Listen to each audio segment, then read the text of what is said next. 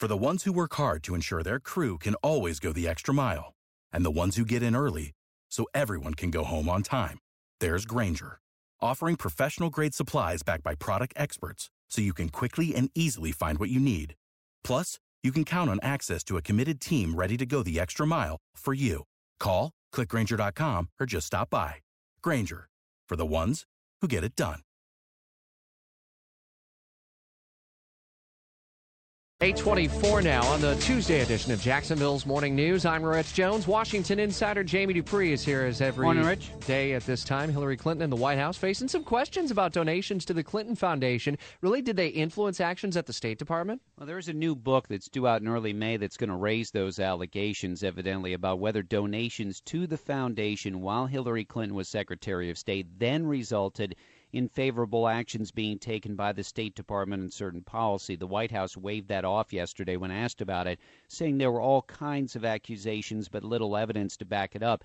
Democrats have already gone on the attack against the guy who wrote this book. They say he's a hack, he's a total Republican, but he is sharing the details of his book early with the New York Times and the Washington Post. So we'll see, Rich, if there's anything there to pursue in the days ahead. Saw a few headlines today that Jeb Bush won over a top Chris Christie ally. Is that a big deal? Uh, I mean, it's a big deal in the sense this is a, a state senator who's been behind Governor Christie forever, and he's seen as an influential guy and maybe the leading edge of uh, what some say will be people giving up on Christie and moving over to Jeb Bush. You know, there's a lot of thought that even though the New Jersey governor says he's running, he's going to be here in D.C. speaking, in fact, later this morning, that he just has lost his traction, but we'll have to see whether this is the start of something else. Bush letting it be known uh, yesterday that he's going to go to Europe to take a, a several day trip to visit a few nations in June. Hmm. That sort of sounds to me like somebody who's going to go burnish his foreign policy credentials maybe after he gets in the race. Yeah, I'd say. And uh, then uh, I guess the only other story that you're probably going to be listening closely to is the VA chief's going to be back on Capitol Hill today. That should be interesting. Yeah, it's the first time he's been up since he uh, got in a back and forth with lawmakers at a budget hearing in February, and it really begins a, a few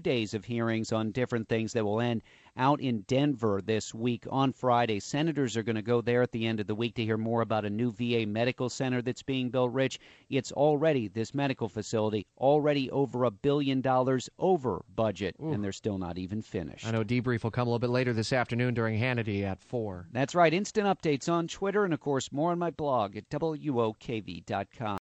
For the ones who work hard to ensure their crew can always go the extra mile, and the ones who get in early, so everyone can go home on time. There's Grainger, offering professional grade supplies backed by product experts so you can quickly and easily find what you need. Plus, you can count on access to a committed team ready to go the extra mile for you. Call, clickgrainger.com, or just stop by.